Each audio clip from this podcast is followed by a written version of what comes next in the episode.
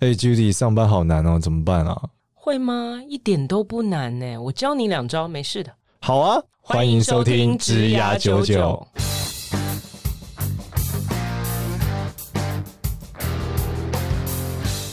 欢迎收听职涯九九，这是由领袖一百职涯贵人引路计划所制作的节目哦。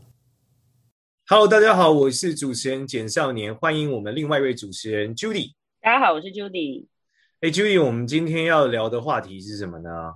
这个好像是一位你的粉丝这个敲碗，哦这么酷哦，他说希望对啊，你的粉丝啊说在我们这边给了我们五星好评，说是追你来的，哇然后这个表达完仰慕之情之后，就 有一个许愿，然后我马上看到不到一个礼拜就来录了，哇，题目就叫做如何击退办公室的小人。哦，办公室小人哦，这个真的是要问你们。就是以创业家角度来说，就是我就老板啊，老板底下的伙伴是小人，这个好像也是自己的问题哦。对啊，你对到底上班遇到小人是什么什么样的状态啊？我觉得有分几种啊，哈，一种我觉得很多吃苦耐劳、呃辛勤工作的人，通常会觉得另外一种人是小人，那一种人就是属于。呃，老是在阿谀奉承老板，然后都不做事。但是呢，事情都是我们在做，但是他们呢，感觉好像老板反而比较喜欢，然后就觉得愤愤不平。那但是我觉得这所谓的小人有分两种，就是一种呢，他只是不做事，然后很会阿谀奉承，但是其实他无害。哦，那你只是愤愤不平。但有另外一种小人是。他不止阿谀奉承不做事，他还会踹你一脚，哇！那这个就是有伤害的。那你可能要去区分一下，所谓这个小人，因为这光谱小人的光谱很宽嘛，小人通常比好人多啦，所以 通常如果你自诩为好人的话，你要先去评估一下，你说现在所面对的小人是只是惹人厌、令人不爽，但是无害的小人呢，还是其实他是有害的小人？这个。做法我觉得可能不太一样。哦，那这两种要怎么怎么对付？分辨要要这样对付吗？或者是怎么样相处好了啊？我觉得通常如果你是个无害的，你遇到的是个无害的小人，他只是你知道感觉很讨厌，都都不做事，但是老板好像就是、嗯、因为他都一直在老板跟前嘛，然后呃好像跟前跟后，老板要什么他就是他花他大部分的心力都在处理老板的喜好跟情绪。这样讲好了，所以他没有什么时间可以工作啊，所以工作可能都落到了你的头上。那其实他并没有害你的意思，他只是在求他自己的生存法则嘛。那这种的时候，我觉得其实反而可以反过来思考一下，为什么你不能够拨一点点的心力，让自己讨人喜欢一点？这个我觉得是比较反向的思考。哦，那很多人会觉得说啊，我为什么要去你知道拍马屁？但我觉得其实。这也不能完全叫拍马屁，你其实只是让你自己的能见度变高一点，这样。那我记得我们以前好像也聊过这样子的题目，就是说什么叫做拍马屁？好，那也许有一群人，他们真的什么事都不做，百分之百的精力都用在拍马屁。那如果你是一个诶做事能力很强的人，那你花个你本来可能完全没在做，哦，但你可能花个十 percent、二十 percent 去理解一下老板有什么需求。然后去呃让自己讨喜一点，那你的这个层级完全就不会是这个只会拍马屁这样的人的层级，你马上就三级跳，那我相信你的竞争力就会越高。那我觉得有一有一种话讲嘛，就是你没有办法跟他竞争，你就跟他为伍嘛，你就跟加入他 组队，那你就不用，因为你永你永远对你永远都没有办法呃。去消除世界上跟你不一样的人，他们要做什么事情？那他喜欢拍马屁，他就他就可能终其一生，他直至或他只擅长做这件事情。你没有办法控制这些人做这件事，你也没有办法让他不做。那你就会想办法怎么样让自己？那显然这件事情是有效的嘛？那你怎么样让你自己在这件事情上也可以呃多得一点分？这样。那如果是那种会踹你一脚，哎，不过我为什么要踹你一脚？就是他讨好老板，到底跟踩你一脚有什么关联？因为你可能跟他有竞争关系啊，那每一个人可能都在往上爬，那上面的位置有限呐、啊。哦、呃，我可能没能力啊，我没能力的话，我就努力的用我自己拍马屁的能力往上爬。那但是发现很会做事不会拍马屁的人，虽然在拍马屁这件事情上输我，但他靠做事他还是会得分啊。那我这时候如果 这个踹他一脚的话，他就会扣分啊。那我又爬上面一点，就是这样。哦，而且我觉得有的时候。大家也不用把它想成这么的，好像权谋，它不见得是，好像真的是拿了一张纸写了一个，呃，我如何拍马屁，以及我如何踹别人一脚的一个计划。我觉得不见得是这样，因为其实我觉得让自己被肯定，好，被喜欢，然后往上爬，这个都是人性。好，有的时候他就是在一个人性的驱动下，很自然的就发生的事情。哦，哇，这个真的是我我我很少遇到这样的事啊，因为你知道创业这种事情，我们的所谓的你刚才讲很会拍马屁，就要很会讨客户开心嘛。那通常这就是应该要做的事啊。就如果客户开心，反正客户要你要客户付钱嘛，那客户付钱就是对的。那这里面你你不是啊？难道你的同事都不会拍你马屁吗？你说我在创业的时候吗？我当老板，大拍我马屁，通常不太会、欸。为什么？因为你一下就看穿了。不是新创公司很难拍马屁吧？就是你你也没什么好拍，把事情赶快做完比较实际啊。是，而且每天都在救火，哪有时间拍马屁？就是你光是你要解决问题都做不完了，怎么会有时间说来称赞老板呢？那难道没有一个，其实，在你团队里面，呃，表现没有呃值得一直待在这边，也就是说，他可能应该要被做某种处置，但他还是一直待在这边。没有这样的人吗？应该有。我觉得向上管理能力很强的同事是有的。就是说，之前我们有一次经验是，呃，在我们导入阿米巴以前，就是管理制度很模糊嘛，都分不清楚到底是谁的功劳，然后权责区分也很模糊。结果就有个同事，就是他表现一直都不错，我我们所有的合伙人都觉得他表现的很好。就一导入阿米巴之后，他就当场死了。原因是因为阿米巴是一个充分核算每一个人的贡献嘛，就会发现他其实没有贡献。它的功能就是把大家的贡献说成是他的，然后让我们觉得，哎，都是他做的。这种人就是刚刚讲的所谓办公室的小人啊，哦、就是都是在收割别人的功劳啊。对，但是对老板来说不会叫小人啊，只是觉得这个人哦，原来是向上管理能力比较好，做事能力比较差，大概是这样。不是这个，在他的同事的眼中，他就是小人。明明事情都是我做，哦、怎么搞到最后变成你做的？那这些人就会愤愤不平啊！明明这是我的 credit，怎么到最后变成你的 credit？那如果全部都要用贡献来衡量的话，那这个人 suppose 就不应该存在在这里啊。对。但对老板来讲，你知道吗？我觉得如果你不是那么明察秋毫，也不是那么敏感，通常会觉得，哎，凡事情有人做就好了嘛。那这个人都会来跟我 update 啊，他都会告诉我。那我每次从这个人这边听到的都是一个集合性的做完的事情，就觉得，哎，太棒了。那你很自然就会。哎，觉得这个人不错，因为你听到的都好消息嘛。每次他来都不会跟你抱怨事情，然后都是好消息都做完。那你如果也没有去深究到底是谁做的，那你很自然这个人可能就会跟老板的关系变近啊。然后其他人就会觉得说，凭什么明明每件事情都我们做，然后我们遇到问题他也不处理，然后到最后都变成他去报告。我我以前也遇过很多这种人与主管，那我也曾经有被蒙蔽过，就是我并不知道他是一个能力不好的人。然后后来可能过了很久很久以后，发现哎，好像他就是在扮演你刚刚说的那样的角色。好，然后非常的关心我各种的遇到可能跟他工作并没有什么相关的事情，然后也把这件事情都处理得非常好，然后让我觉得说，哎，好像我有什么事情找他，他就会搞定。但其他都不是搞定，他都是叫别人搞定的。哦，所以这就是他就是其他同事的小人。对啊，你老板的视角，你就不会觉得，你就会觉得事情有被处理掉啊。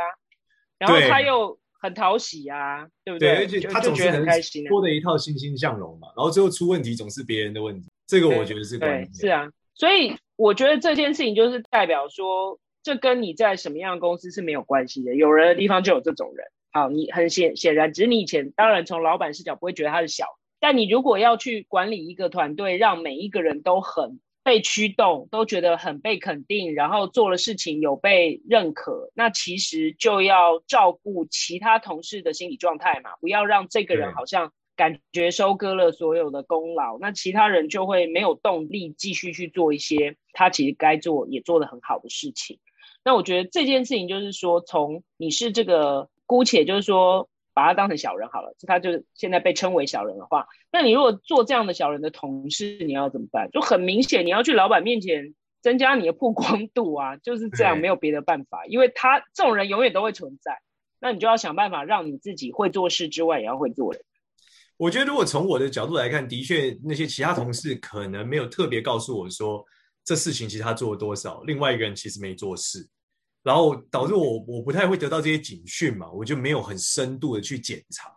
对，直到说，呃，因为阿米巴本身是一个非常非常就是反映现状，而且独立性很强的的一个制度嘛，所以他就测帮我解决了我的这个毛病。对，但是如果像之前我们访问过那个阿瑟老师嘛，他说他会 hands in 嘛，他只是会看到很细的时候，我觉得他也许就会发现这些事情。但是我像我就不是很很 hands in 的老板，对，我属于这个 hands up 吧，连 on 都不在，所以手很难没有伸很深的，所以我后来就是用了这个制度，才充分的把它切开来。然后最近的确，我觉得这个有非常大的好转啊，就是对于。小人，就你讲说有没有小人的员工，或者说伙伴们的能力，我觉得这个制度是很完美的。因为我们我我在思考的时候，我觉得有些公司像你讲，有些可能是传产，或是有些制度可能是比较没有那么那么去管理到那么细的。那的确，我觉得有一些同事应该就是会啊、呃，觉得自己的功劳被蒙蔽啊，自己的努力没被看见啊。那我我反而有一个点是我在想的是我自己的感觉啦，我觉得这种小人有一种能力。就他们往往很会，就是画一个大饼给老板，或者说他们很会抓老板要的那种比较愿景的东西，所以老板听完了之后就会觉得，哦，对，他很知道我在做什么，好，方向是对的，可是他都不做。嗯、对，没错啊。所以我觉得这件事情对于呃，假设你没有这样的能力的人而言，要知道让老板认可也是一种能力，不是只是把事情做好。对，所以我觉得这个时候应该去增加一些。呃，面对老板的沟通能力，好，这个我们先前其实都有聊过，就是争取资源的能力，让自己的功劳被看到的能力。呃，也有一种可能，就是你认为你有功劳，其实从老板的眼中，他虽然并不知道你做了多少苦劳，但搞不好这在眼他的眼中并不是功劳，只是苦劳。那你也可以得到及时的反馈，说，哦，其实老板可能要的真的不是这个。所以你今天呢，拼命在这边挖井，挖了半天。但到最后，老板其实要看到的是，哎，他有一杯水在他的桌上。嗯，好，那你挖了半天井，结果呢，到最后把水舀到他桌上的人，装好那杯子还冰冰的到他桌上的人是另外那个小人，然后他永远都会记得倒水给他的人，而不会记得挖井的人。你挖的灰头土脸也没有用。对，所以我觉得这件事情是个能力啦。我也觉得这个很重要，是因为其实另外一个点也是因为在开会的时候，其实因为老板不会花太多时间在你身上，因为老板时间很很有限嘛。所以他听到的是你你你做你刚刚他说他你做了些什么，可是可能你做的东西跟他的目的和要的结果完全不一样。你只是听完说老板建议你做这个方向，然后你全部做了，可是你没有达到他要的结果，其实是等于是白做的。我觉得这个是非常重要，因为我们常常在会议里面的时候会提醒同事，就是说我我们就会问说你做这件事最后预期的目标和达成的状态是什么？然后他说出来的答案如果不对，那他前面做那些我说我觉得你做这个都是没有意义的。因为你做这些东西跟我们要的方向完全不一样，他走不到我们最后要走的路，那是不是你应该要调整一下你的方向或想清楚再做？我觉得这个是很大的关键。那这时候我觉得也就是你刚刚讲小人趁虚而入的时候了，因为小人可能都不做事，但是他很知道说，哎，老板好像是要那个方向，那我把你做的东西搬过来，换个话说，哎，可能老板就会觉得哦，很好，你很在方向上。我觉得主要是这样。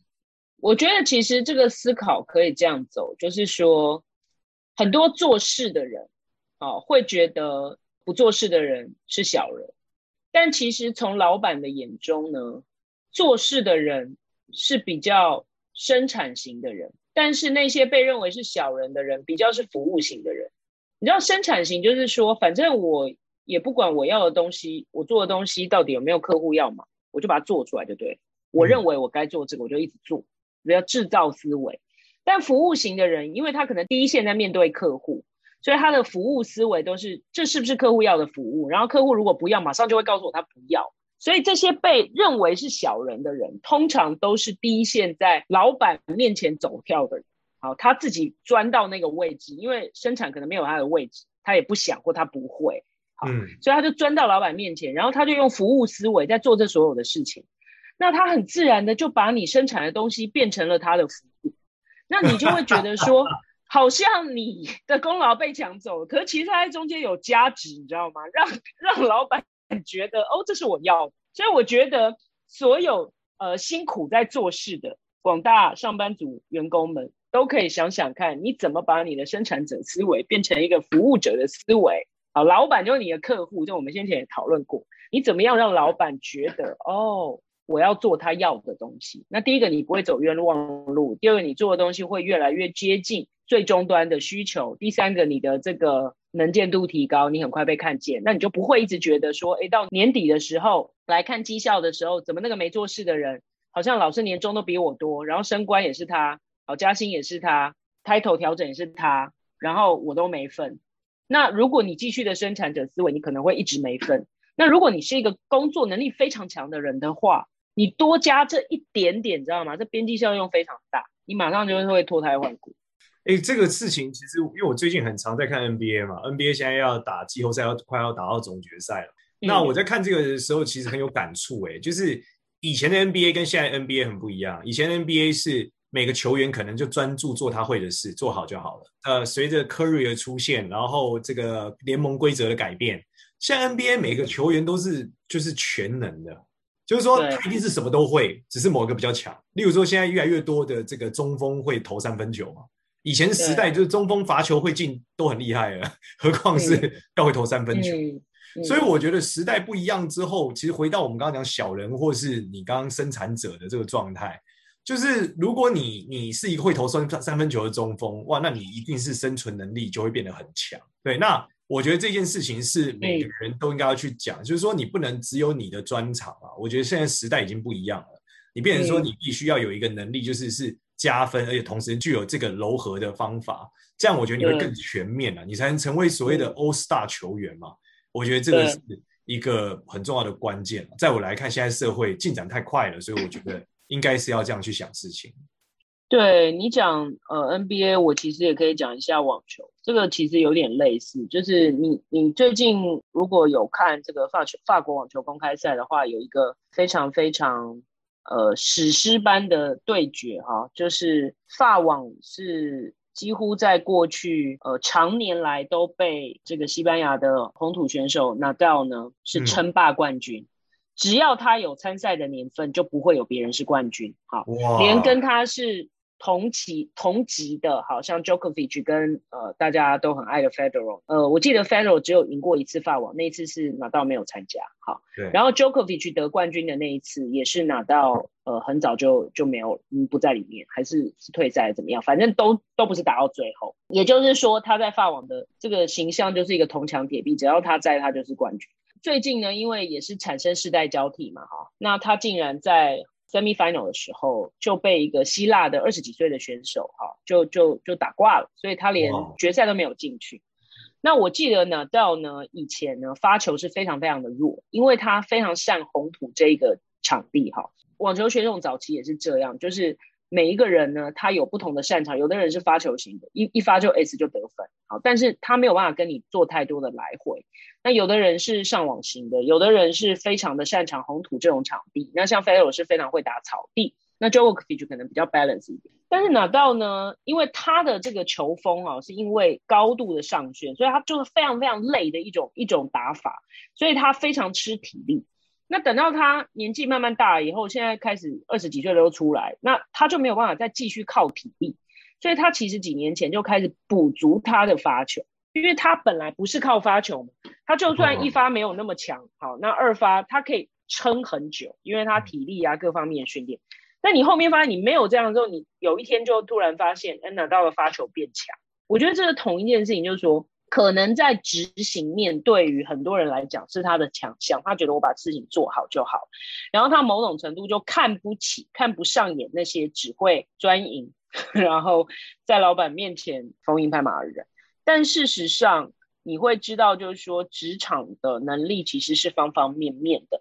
做人向上管理，好，理解老板的需求，照顾他的情绪，好，然后让自己被看到，同时呢，增加自己的能见度，这个都是能力的一环。好，你不用一直觉得我的能力就是把事情做好，那能力其实不分高下，只要你不是存着什么坏心眼，硬要扯别人一脚、踹别人一腿的话，其实我觉得增加一点自己的这个比较弱项的能力，我觉得对职涯的职场的分数是大大提高的。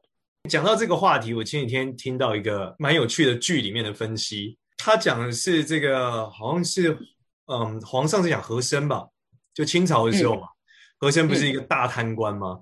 贪、嗯、了超级多的钱，然后权倾天下嘛。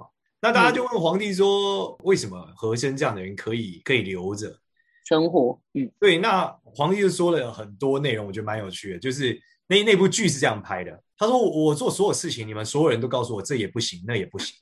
唯一会告诉我这也可以，那也可以的，就是和珅。然后这就是标准小人啊。对，然后我跟你们在一起的时候，呃，就是我买所有的东西，你们就说这不好，那也不好。唯一会买东西给我，也是我想要的，就是和珅。对，对，他就讲说，当我难过的时候，看到你们，我会更难过；当我难过是看和珅，我会开心。”对啊，所以如果没有了和珅，我的整个整个皇朝现在都是难过。所以，所以小人某种程度上是有一个很大的功能，是让老板保持愉快的心情。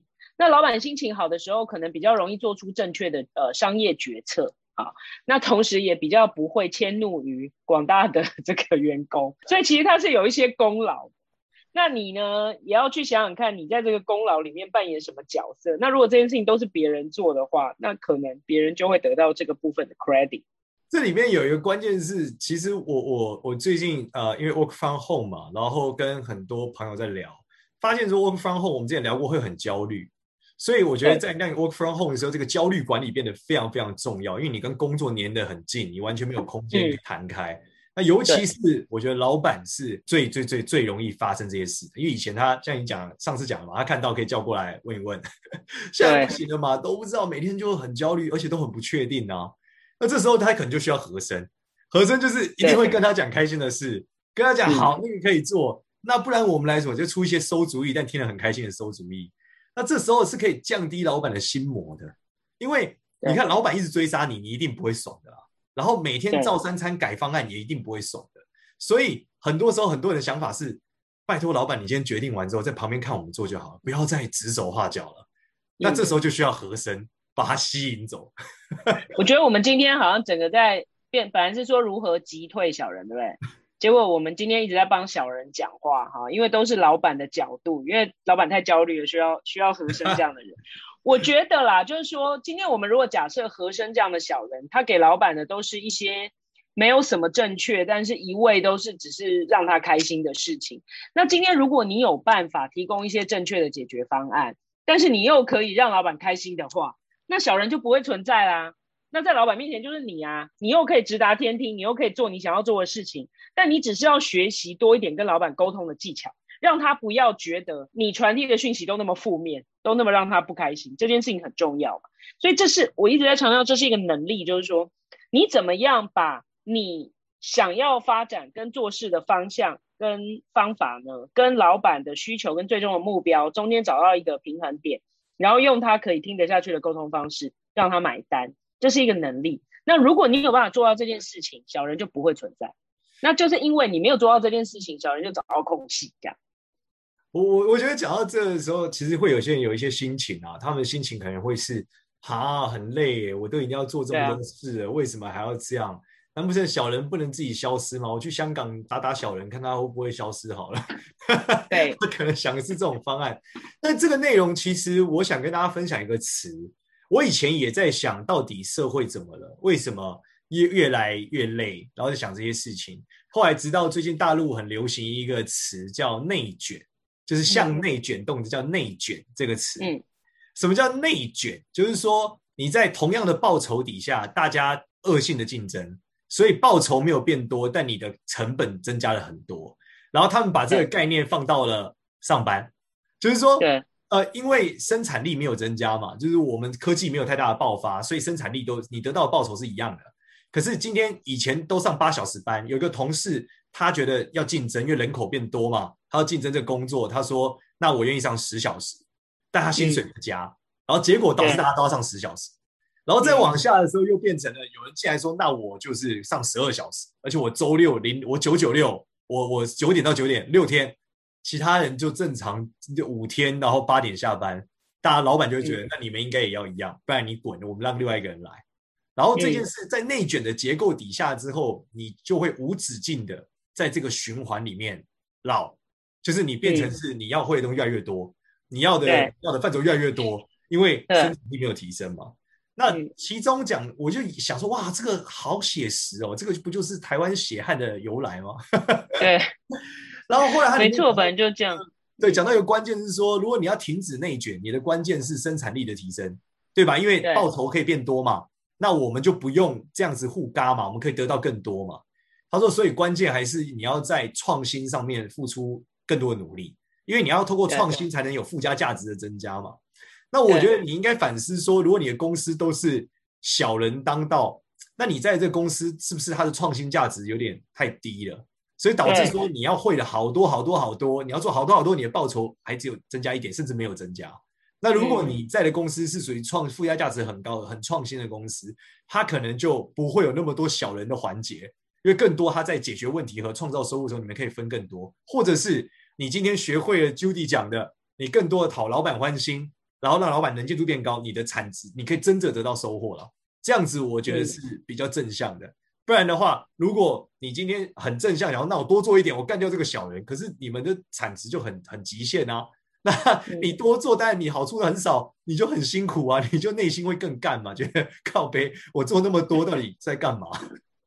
对，我觉得这个到最后你还是要衡量你工作的就是企业文化、办公室环境。老板的风格等等等啦，哈，那我觉得今天很重要一个观念是要告诉大家说，小人绝对不会自己消失，好，从和 珅的时代就存在了。你觉得它是一个非常跟恐龙不一样，它不会灭绝，啊，它有人的地方就会有小人，所以它会一直的存在。那你要去思考你怎么去应对它。首先，第一个，你不要坐在那边期望它会自己不见，嗯，那你的应对方式就是第一个，你增加一些能力；第二个呢，你要让你自己的这个综合价值是在一个比较有办法体现的公司文化跟环境里面。好，那像刚刚讲的，如果你创新元素是比较低的，啊，那大家本来就是都在靠这种呃阶级啊、官僚啊、关系啊在运作的，那这个东西呢，你可能要跟小人对抗，跟你要去在关系上努力的这个程度，搞不好占到九成。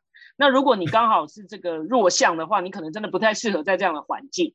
好，那你如果是完全完全没有办法做这样的事情，那你可能就要去非常新创的公司。那如同刚刚讲的，新创公司也不是没有，只是那个幅度跟人的这个在这件事情上的比例可能比较低一点。那你需要去增加的比例也就可能比较低一点。那你自己要去判断你能够做到什么样的程度，然后以及在什么样的环境比较有办法被彰显。好，但是前提就是它不会消失，只是程度的问题。嗯。好的，今天聊得很精彩，超棒，对吧？哎，我们怎么感觉很快就聊完？但我觉得还有一个要补充，就是说，如果今天你遇到的小人是不仅是只是在争取自己的曝光机会，哈，同时他还会害你的，啊，这种真的有哦，而且我本人都有遇过，啊，就是没事真的会在加小人的，不是只是他自己是小人，对。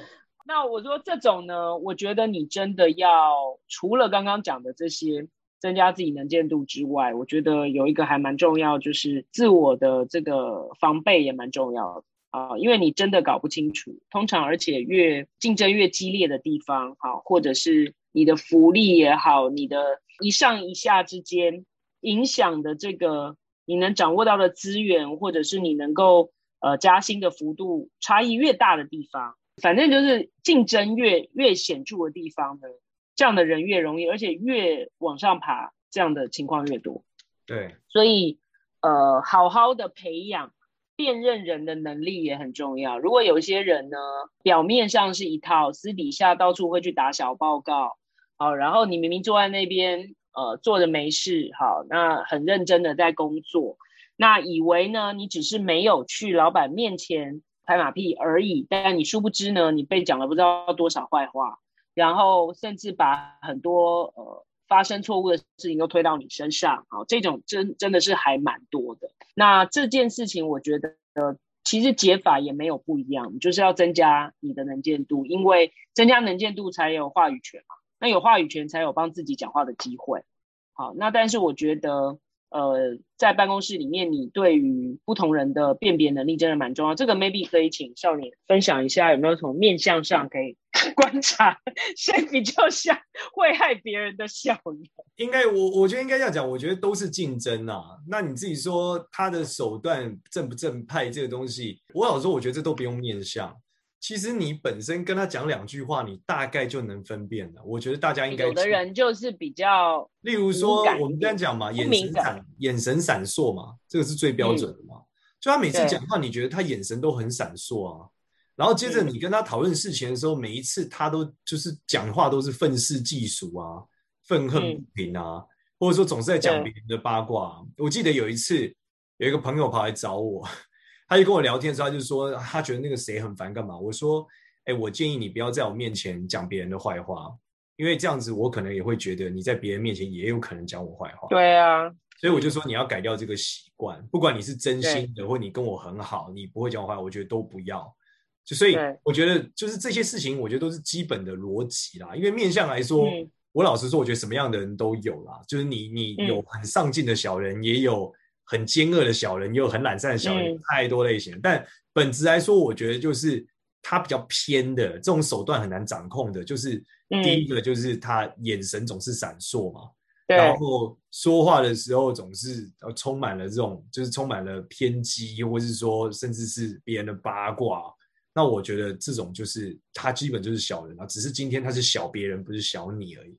所以我个人觉得这个。这个事情就是用这种方法来辨识是比较好，但是我觉得有一些人是心灵比较呃比较脆弱，或者说比较敏感，他很难过，就是说为什么他最好的伙伴变成了小人？我觉得有有会遇到这种吗？嗯、就是我跟你怎么这么好，最后你竟然背后捅我一刀，你怎么会这样？哦、这种超多的，对，完了以后就会觉得欲哭无泪，被背叛。对，那我觉得这是一样。其实他在捅你这一刀之前，我觉得你就应该要大概。就我刚刚讲，从言谈中你可以知道，例如说，他总是跟你同仇敌忾的骂另外一个人，那某一天他就有可能是骂你。对，这都是一样的，那只是因为你们站在利益的不同端点上而已。这里面还有一个点，就是说，就算他讨厌你，其实你也不用太往心里去啊。为什么？嗯、我觉得那句我我一直以来都秉持了一个叫，因为我很小就开始上电视嘛，所以后来我就理解了一个叫 Kobe Bryant 理论，就是当你强大到一个程度的时候，世界上一定有一半的人讨厌你。对，我觉得在网球上应该是一样，就像对，就是你讲那个纳达尔强到一个程度的时候，基本上一定有一半的人很讨厌他。对，那可能就是两个不同阵营，你总是会有不同加油的这个团队嘛。所以我觉得就是说，本来就在职场上没有需要让所有人都喜欢你啦。那增强自己的实力，好好做事还是很重要的。好，因为。我们也发现，可能小人都不长久，或者是他老是要在不同的地方当小人。但问题是，市场其实也很小，啊，也不会让他好像一直都一帆风顺、飞黄腾达。那如果你今天是一个有实力的人，你好好的去了解一下你周围在人际上的相对竞争关系跟相对呃的这个微妙的关系，哈，然后你去做一些适当的处理，三百六十度。那我觉得这个是一个能力，可以让你呢。本身的绩效被看到，同时也比较不会被小人伤害到。太棒了！我觉得我们今天聊这边真的很丰富，而且用一种欢乐的滤镜在聊。谢谢大家，大家可以看我们的照片，这样。如果喜欢我们节目的话，记得就是到 Apple Podcast 上给我们五星好评。然后呃，我们有个那个 Line 社群叫职涯九九，也可以在里面许愿。不过这一次的许愿是来自于这个五星好评的评论。好，那我们决定改为五星好评的许愿会更快，更及时 发生。因为这样可以给我们五星好评，给我们奖励。然后也希望大家在职场上如果有遇到小人啊，首先我觉得是理解他，理解小人的存在，接受小人的存在，然后接着积极面的能处理，放下他，就是圣严法师。对，面对面对他嘛，接受处理放下。对对对，接受处理放下嘛。那你放下就是你适用于。对，理想就是可以跟他组队嘛。那如果组队不成，那你就只能想办法尽量自保，对不对？对，所以没错，就是你，这是很像啊。要么你与这个，要么你与这个病毒共舞，对不对？要么你就就是加强免疫力，对吧？那那这个是，然后就要打疫苗。一模一样。小人就是 COVID nineteen，会一直不停的变种。哇，这个小人。有丢太可怕了，member 各种变种，好，对，对所以是一样的，所以希望大家在工作上都可以顺顺利利，然后面对小人的时候与他组队啊，我觉得组队一起成长是比较好的，就跟我们现在打疫苗是把病毒打到体里是一样的概念，对对，跟他组队。好，今天谢谢大家，谢谢谢谢少年，拜拜。